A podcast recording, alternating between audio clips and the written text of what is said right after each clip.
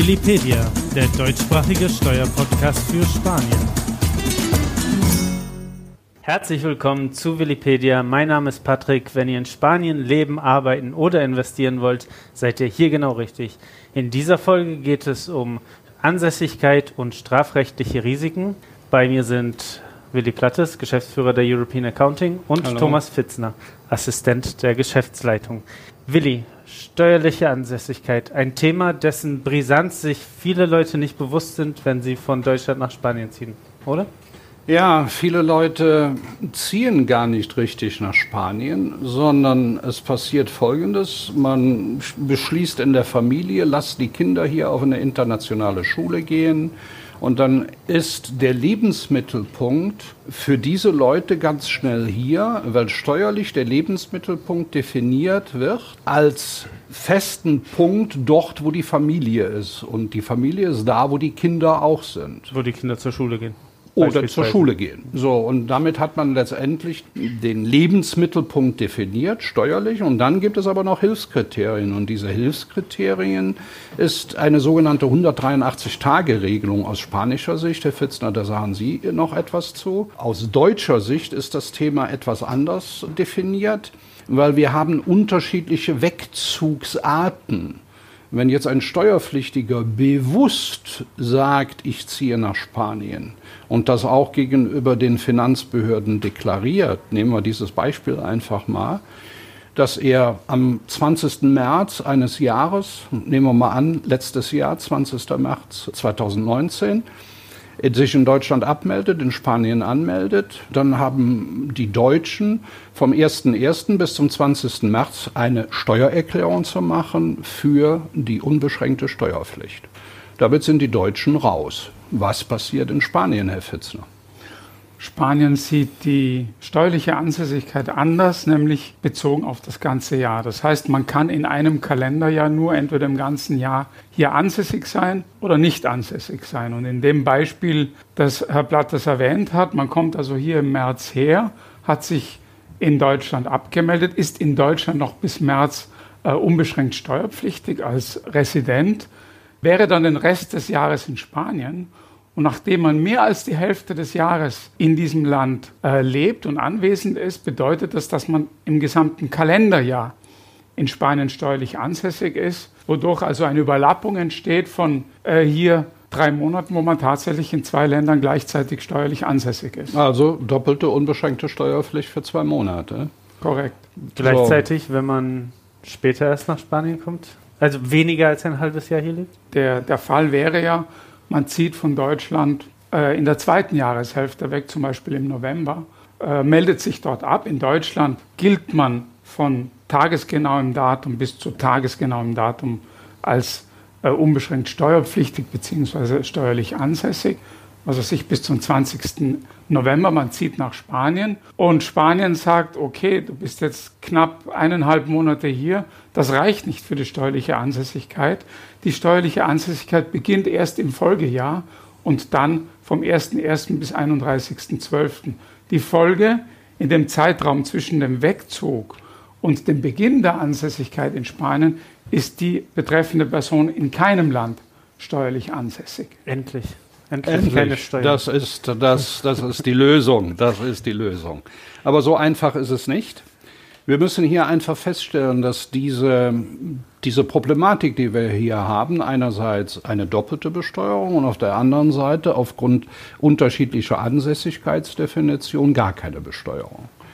Und das hat die O E C D angemahnt, weil das einfach bei den Verhandlungen zum Doppelbesteuerungsabkommen, zum neuen Doppelbesteuerungsabkommen zwischen Deutschland und Spanien, welches ab ersten Januar zweitausenddreizehn gilt, einfach vergessen worden ist.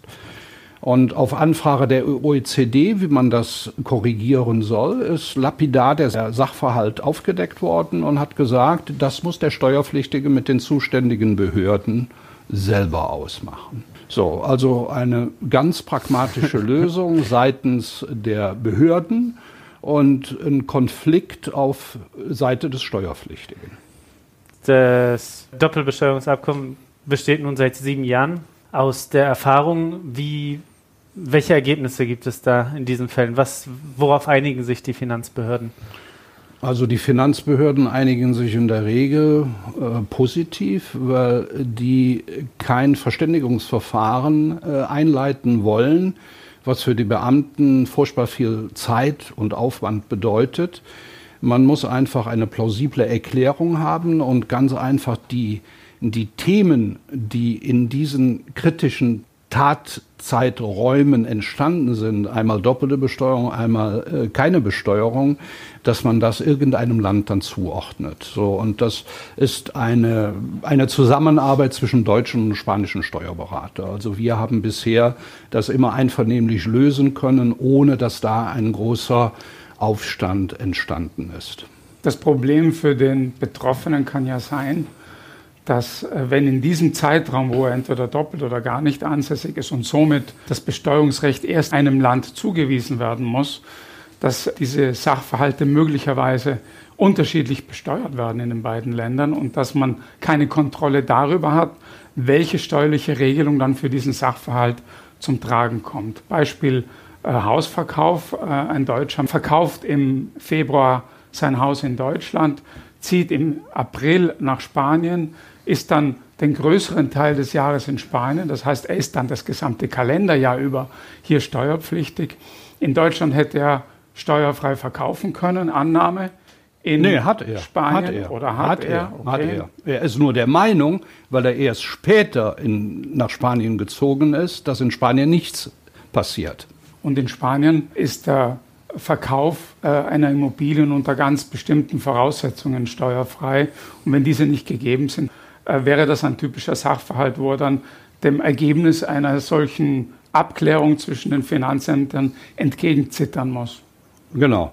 Das Gleiche gilt für selbstgenutzte Einfamilienhäuser oder wenn man nach deutschem Recht die sogenannte Spekulationsfrist, Klammer auf zehn Jahre, Klammer zu, erreicht hat, ist der Verkauf nach deutschem Steuerrecht steuerfrei, aber nach spanischem Recht gilt das nicht und dann hat man auf den Gewinn nach spanischem Recht bis zu dreiundzwanzig Prozent Steuern zu zahlen. Das ist der Konflikt, den wir bei der Ansässigkeit grundsätzlich haben, durch die unterschiedliche Definition. Aber ein viel wichtigerer Schritt ist, viele Steuerpflichtige, viele Deutsche laufen hier rum an den Schulen, haben ihre Kinder dort und dann wird untereinander diskutiert und dann hören wir sehr oft die Meinung, ja, ich bezahle meine Steuern in Deutschland, die Spanier haben sich noch nicht gemeldet und äh, wenn das auffallen sollte, dann sollen die sich untereinander verständigen, ich bezahle nur einmal Steuern. Und damit ist aber leider ein ganz großes Problem entstanden. Und zwar ein strafrechtliches Problem, was damit einhergehen kann. Und dieses äh, strafrechtliche Problem hat zwei Facetten. Das ist einmal die spanische Seite und einmal die deutsche Seite. Fangen wir vielleicht mit der deutschen Seite an. Auf der deutschen Seite bin ich verpflichtet, wenn sich der Lebensmittelpunkt verändert hat, dem deutschen Finanzamt mitzuteilen, dass ich weggezogen bin. Diese Wegzugssteuer, die muss ich deklarieren mit der Einreichung der Einkommensteuererklärung. Und wenn ich das nicht mache, dann kann daraus ein Straftatbestand entstehen. Warum? Warum? Sehr gute Frage. Machen wir ein Beispiel. Du hast eine GmbH in Deutschland gegründet vor zehn Jahren mit einem Stammkapital von fünfundzwanzigtausend Euro. Du hast tollen Geschäftserfolg und machst jedes Jahr eine Million Gewinn. Jetzt ist die Gesellschaft nach den zehn Jahren ja nicht nur mehr fünfundzwanzigtausend Euro wert, sondern die hat ja einen bedeutend höheren Wert. Und diese Differenz zwischen den fünfundzwanzigtausend und diesem heute fiktiven höheren Wert, diese Differenz nennen wir stille Reserven. Und dass man wegzieht, das nennen die Steuerfritzen Entstrickungstatbestand. Und diese stillen Reserven werden durch die Entstrickung der Einkommensteuer unterworfen mit ca. achtundzwanzig Prozent. Das hat zur Konsequenz, der Verkehrswert wird von den Behörden und von den Gutachtern in der Regel geschätzt zwischen dem zwölf- bis fünfzehnfachen des Jahr durchschnittlichen Jahresgewinns. Also Millionen Gewinn, zwölf mal zwölf oder mal fünfzehn, bin ich schnell bei zwölf, dreizehn Millionen, minus die fünfundzwanzigtausend Euro Stammkapital am Anfang. Und diese Differenz, das mal achtundzwanzig Prozent, dann bin ich schon bei zehn Millionen, über zwei Komma acht Millionen. Und das deutsche Recht wegen Steuerhinterziehung besagt, alles das, was über eine Million ist, äh, gibt es keine Möglichkeiten mehr, irgendetwas Freundliches zu machen. Dann hat man eine Zeit lang keine Freizeitprobleme mehr. Das ist der eine Punkt. Und der zweite Punkt ist, es muss bezahlt werden. Weil wenn, dadurch, dass ich es nicht erklärt habe, ja, kriege ich auch keine Stundung. Normalerweise, wenn ich es erkläre, dann kriege ich eine zinslose Stundung bis zum Sankt-Nimmerleins-Tag ohne Hinterlegung von Sicherheiten. Ich muss allerdings in der E U bleiben. Wenn ich außerhalb der E U bleibe, wird die Stundung widerrufen. Mal angenommen, ich ziehe jetzt nach Spanien und nach ein paar Jahren dann weiter nach Argentinien. Ich muss also jedes Jahr dem deutschen Finanzamt mitteilen, wo ich wo bin. Wo ich bin, okay. Ja, eine Mitteilungspflicht. Ansonsten, wenn ich das nicht mache, dann äh, kann die Stundung widerrufen werden. So, und dann wird der Betrag direkt fällig. Man kann dann noch eine Teilzahlung auf fünf Jahre unter Umständen verhandeln, aber er wird fällig, die Stundung ist aufgehoben. Also das hat äh, dramatische finanzielle Folgen und das hat natürlich auch strafrechtliche Folgen. Also das will man nicht so unbedingt. Welche strafrechtlichen Konsequenzen haben wir unter Umständen auf spanischer Seite, Herr Fitzner? Wegen nicht abgegebener Steuererklärungen, sieben zwanzig, sieben vierzehn und diese Dinge. In Spanien haben wir grundsätzlich mal einen strafrechtlichen Tatbestand erst ab einem Schadensbetrag von hundertzwanzigtausend Euro pro Jahr und pro Steuerart. Und wir rechnen mal vom Finanzamt her mit einer Verjährung von vier Jahren. Strafrechtlich beträgt diese Verjährung allerdings fünf Jahre und es wurde in der Reform des Steuerstrafrechts äh, im Jahr zweitausendzwölf festgelegt, dass ein besonders schweres Steuervergehen eine Verjährung von zehn Jahren hat. Wie ist das definiert? Das heißt, das besonders schwere Vergehen äh, liegt dann vor, wenn der Schadensbetrag äh, mindestens sechshunderttausend Euro beträgt oder aber wenn die Handlungen innerhalb oder diese Steuerhinterziehung im Rahmen einer kriminellen Vereinigung erfolgt oder aber wenn die klare Absicht äh, erkennbar ist, die wahren Eigentumsverhältnisse zu verschleiern, zum Beispiel durch eine besonders komplexe äh, Gesellschaftsstruktur und äh, möglicherweise unter Miteinbeziehung von Steueroasen. Genau. So, jetzt kommt sicherlich die Frage, was ist denn mit Messi, was ist mit Ronaldo, weil da die Steuerbeträge mehrere Millionen Euro betragen haben. Und wir erinnern vielleicht daran, also beide Fußballspieler, die wurden in den vergangenen Jahren vor Gericht gezerrt oder sie mussten sich vor Gericht äußern, weil sie Steuern hinterzogen hatten. Es sind aber meines Wissens nach sehr unterschiedliche Fälle. Das sind deswegen unterschiedliche Fälle, weil Cristiano Ronaldo konnte sich der Lex Beckham bedienen. Das ist ein Gesetz, das besagt, dass man für einen beschränkten Zeitraum, fünf Jahre plus das Jahr des äh, Hinzugs nach Spanien, die Besteuerung als Nichtresident in Anspruch nehmen kann. Das heißt, nur für Einkommen in Spanien und Vermögen in Spanien äh, zu versteuern hat. Und damals, äh, Ronaldo, das waren zwanzig Prozent. Messi war allerdings schon viele Jahre in Spanien, als er bei Barcelona dann in die, in die A-Mannschaft gekommen ist und hat deswegen eine wichtige Voraussetzung für die Inanspruchnahme von Lex Beckham nicht erfüllt. Das heißt, es sind zwei unterschiedliche Fälle. Was sie gemeinsam haben, ist, dass diese Fußballer versucht haben, ihre Einkünfte, die eigentlich ihnen persönlich zugestanden haben, an Firmen umzuleiten. Das ist etwas Normales, dass äh, Spitzensportler ihre Rechte an Firmen übertragen und diese Firmen dann zum Beispiel die Einnahmen für Werbung und Honorare kassieren. Messi ist bekanntlich zu über zwanzig Monaten Haft verurteilt worden. In Spanien besteht bis zu zwei Jahren Haft die Möglichkeit, eine bedingte Strafe auszusprechen, sodass man nicht faktisch ins Gefängnis wandert. Drum hüpfen sie beide bis heute fröhlich weiter auf den Fußballplätzen. Hüpfen so rum. Also äh, erstens, erstens gute Berater und zweitens, äh, ich sag mal, sieht man, dass Spanien doch ein fußballverrücktes Land ist. Kommen das wir das wäre meine eine Frage. Ist, ist das eine übliche Gefängnisstrafe in diesem Millionenbetrag in Spanien oder hatte er den Messi-Bonus? Da fragst du mich zu viel. Ich habe die Details von diesen Fällen. Aber ich, ich würde argwöhnen, dass ein gewisser Bonus für Fußballer besteht. Also glaube ich auch. Aber das ist Vermutung. Kommen wir zurück zu dem Tagesgeschäft. Wir sind nicht alle Messis und Ronaldos. Und im Tagesgeschäft sieht es so aus, dass bitte diese Meldung in Deutschland bitte unbedingt erfolgt, damit keine strafrechtlichen Themen in Deutschland passieren. Denn das, was hier mit Messi und Ronaldo in Spanien passiert ist, das wissen wir, dass so bekannte Persönlichkeiten wie Hoeneß diesen Bonus nicht hatten. Und die deutschen Strafbehörden sind da etwas anders ähm, drauf, und um diese Strafen auch durchzusetzen. Wir haben aber dieses Problem dieser Wegzugssteuer haben wir auch noch zur Änderung des Doppelbesteuerungsabkommens. Das möchte ich kurz erklären.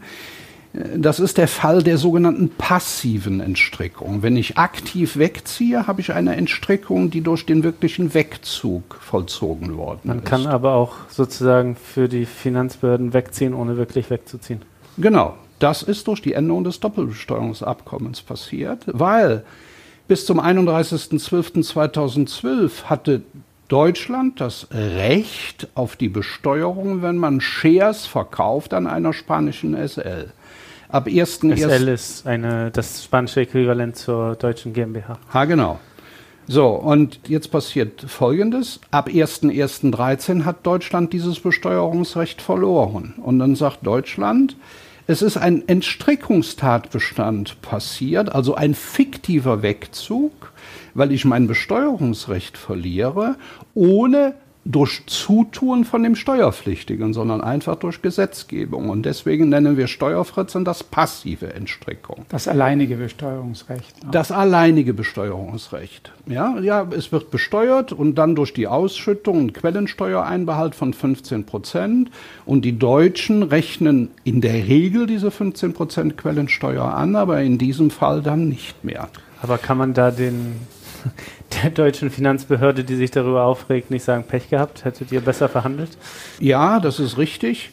Das hätte man sagen können, ändert aber nichts an der Tatsache, dass es jetzt so ist, wie es ist. Und dieser passive Entstrickungstatbestand, der hat die Konsequenz für die Steuerpflichtigen, dass alle, die hier in einer S L sind, zum ersten ersten zweitausenddreizehn diese passive Entstrickung deklarieren müssen. Und nur mit der Deklaration komme ich auch in den Genuss, dass ich die Stundung bekomme und dass ich keinen Straftatbestand bewirke. Und jetzt müssen wir Folgendes sehen. Jetzt kommt wieder diese, diese allgemeine Aussage, ja, es ist noch nichts passiert, das hat mich keiner darauf aufmerksam gemacht. Ich möchte einfach darauf hinweisen, dass ab September zweitausendachtzehn aufgrund des allgemeinen Informationsaustausches sind die ersten Datenpakete von Spanien nach Deutschland geschickt worden. Und das hat eine Zeit lang gedauert, bis die einigermaßen kompatibel ausgewertet wurden. Und das ist aber jetzt seit Dezember letzten Jahres so. Um diese Informationen werden jetzt an die Veranlagungsstellen geschickt. Und jetzt kriegen die Veranlagungsstellen der Steuerpflichtigen die Mitteilung, da gibt es in Spanien eine S L, der hat ein S L-Konto, der ist äh, bevollmächtigt für eine S L irgendwas zu machen. Dann gehen die Veranlagungsbehörden hingucken in die Steuererklärung, ob da eine Meldung nach Paragraph hundertachtunddreißig A O vorliegt, liegt die nicht vor, wahrscheinlich fünfundzwanzigtausend Euro Strafe. Das ist aber nicht das größte Problem, sondern dann geht der Fall direkt an die Straf- und Bußgeldstelle oder an den Staatsanwalt. Und dann hat man mit ganz anderen Leuten zu reden. Und dann kommt dieser Fall hoch und hat damit auch einen Straftatbestand unter Umständen an der Backe bei den Verhandlungen mit dem Finanzamt. Und damit hat man eine ganz, ganz schwache Ausgangsposition. wenn man es bisher nicht gemacht hat. Welche Fristen hat man denn? Kann man das noch nachträglich deklarieren? Man hat die Möglichkeit der sogenannten Selbstanzeige. So, die macht aber nur Sinn, wenn man vorher keine Selbstanzeige irgendwann gemacht hat, aber aufgrund der, ich sag mal, fast inflationsmäßigen äh, Steuer-C Ds, die in Deutschland waren, gibt es eine Vielzahl von Steuerpflichtigen, die schon eine Selbstanzeige gemacht haben. Und da muss man erklären, dass man sonst völlig clean ist. Jetzt kommt durch so ein passiver Entstrickungstatbestand ein Steuertatbestand wieder dazu, den man nicht erklärt hat. Also das kann, das kann böse werden, das kann sehr böse werden. Herr Fitzner, Frage, gibt es in Spanien auch eine sogenannte Selbstanzeige? Die Selbstanzeige in Spanien funktioniert sehr unkompliziert, ganz einfach als Nacherklärung. Wenn man das aus eigener Initiative macht, dann ist das auch nicht so kostspielig. Also man muss dann rechnen mit ungefähr bis zu fünfzehn Prozent Säumniszuschlägen plus Zinsen, die liegen momentan bei drei Komma fünfundsiebzig Prozent im Jahr, auf die Steuersumme drauf, die man nachzahlt. Anders ist die Situation, wenn das Finanzamt einem auf die Schliche kommt, bevor man selbst seine Situation richtig gestellt hat. Dann sind die Strafen zwischen fünfzig und hundertfünfzig Prozent der Schadenssumme. Und die Verzinsung ist auch etwas härter, weil sie dann sofort mit dem Zeitpunkt des Steuertatbestandes beginnt. Aus strafrechtlicher Sicht ist wichtig zu erwähnen, dass man mit einer eigeninitiativen Nacherklärung den strafrechtlichen Sachverhalt aus der Welt schafft. Das heißt, selbst wenn man irgendwie eins, zwei, drei Millionen äh, jetzt vergessen hat in seinen Erklärungen, wenn das nacherklärt wird. Das ist seit der Reform von zweitausendzwölf sichergestellt, dass damit auch der strafrechtliche Sachverhalt aus der Welt geschafft wird. Und wenn man diesen, diese Nacherklärung macht und die Behörde ermittelt schon, eigentlich zu spät dran ist, dann können sich immer noch Milderungstatbestände ergeben. Das ist möglicherweise der Fall gewesen bei den Messi zwei Kollegen, die wir ja. vorhin erwähnt haben. Also wir sehen auch hier, dass es signifikante Unterschiede gibt im Strafrecht zwischen Spanien und Deutschland. Ich möchte aber noch auf ein Thema hinweisen. Wir hatten ja eben über die Mitteilungen der spanischen Finanzämter an die Deutschen, an hundertachtunddreißig A O, Mitteilungen über Beteiligungsgesellschaften gesprochen, über die passive Entstrickung gesprochen. In diesem Zusammenhang kommt automatisch auch das Thema der verdeckten Gewinnausschüttung hoch. Was heißt das? Verdeckte Gewinnausschüttung heißt, dass man auch für eine Ferienimmobilie, die in einer Kapitalgesellschaft ist, dass man da eine angemessene Miete zahlen muss. Was ist angemessen? Angemessen hat der Bundesfinanzhof in Deutschland entschieden, sechs Komma fünf Prozent auf den Buchwert. Bleiben wir bei der Immobilie, die wir eben hatten von fünf Millionen. Das war ja die GmbH mit fünf Millionen. Bei der Wegzugssteuer machen wir einfach eine S L mit fünf Millionen, eine Ferienimmobilie. Und wenn man jetzt die Kapitalverzinsung und die A F A und die Heizungsanlage, die gebaut worden ist, hinnimmt und den Gewinnaufschlag laut B f H auch argumentiert, hat man eine Kostenmiete von zweihundertsechsundvierzigtausend Euro pro Jahr. Diese zweihundertsechsundvierzigtausend Euro müssen normalerweise jedes Jahr aus Nettovermögen als Miete gezahlt werden in die S L. Also somit ist das Modell heute ad absurdum geführt bei dieser Miete. Diese zweihundertsechsundvierzigtausend Euro, wenn Sie jetzt überlegen, das ist Regelsteuersatz da drauf, kein Abgeltungssteuersatz, Regelsteuersatz. Und das hat zur Konsequenz, dass man circa hundertdreißigtausend Euro Steuern zu zahlen hat in Deutschland. Für jedes Jahr. Mal zehn Jahre ist man bei eins Komma drei Millionen und damit hat man wieder die Schallgrenze von der Million überschritten. Und da kann es sehr, sehr böse werden. So, aber das ist ein Thema, das darf man bitte nicht auf dem, aus dem Schirm lassen, weil die, der, der Potpourri, dieser Giftschrank, der da vorhanden ist, mit diesen S L-Strukturen, die ja wirklich mal beliebt waren, auch aus Steuergründen. Also das hat sich zu einem immensen Giftschrank entwickelt. Und äh, wir können einfach nur empfehlen, wenn so etwas ist, bitte nehmen Sie ganz schnell Kontakt auf mit Ihrem deutschen Steuerberater, mit Ihrem spanischen Steuerberater.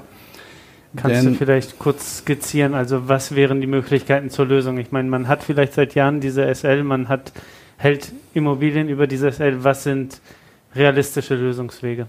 Die beste Lösung ist, man erklärt es in Deutschland nach, ganz offiziell, und geht in Spanien hin und korrigiert die Bilanzen.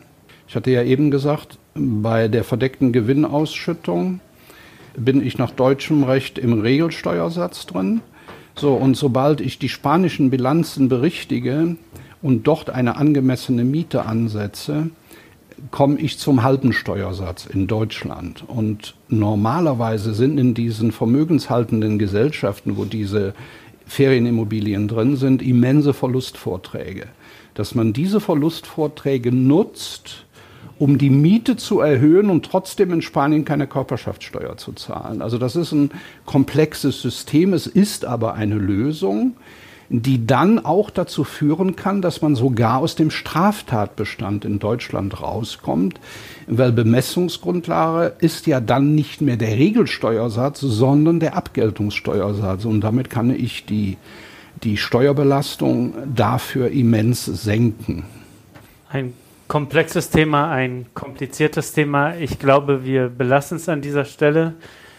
Vielen Dank an Willi und Thomas. Vielen Dank fürs Zuhören. Unsere Podcast findet ihr auf YouTube, Apple Podcast, Deezer und Spotify.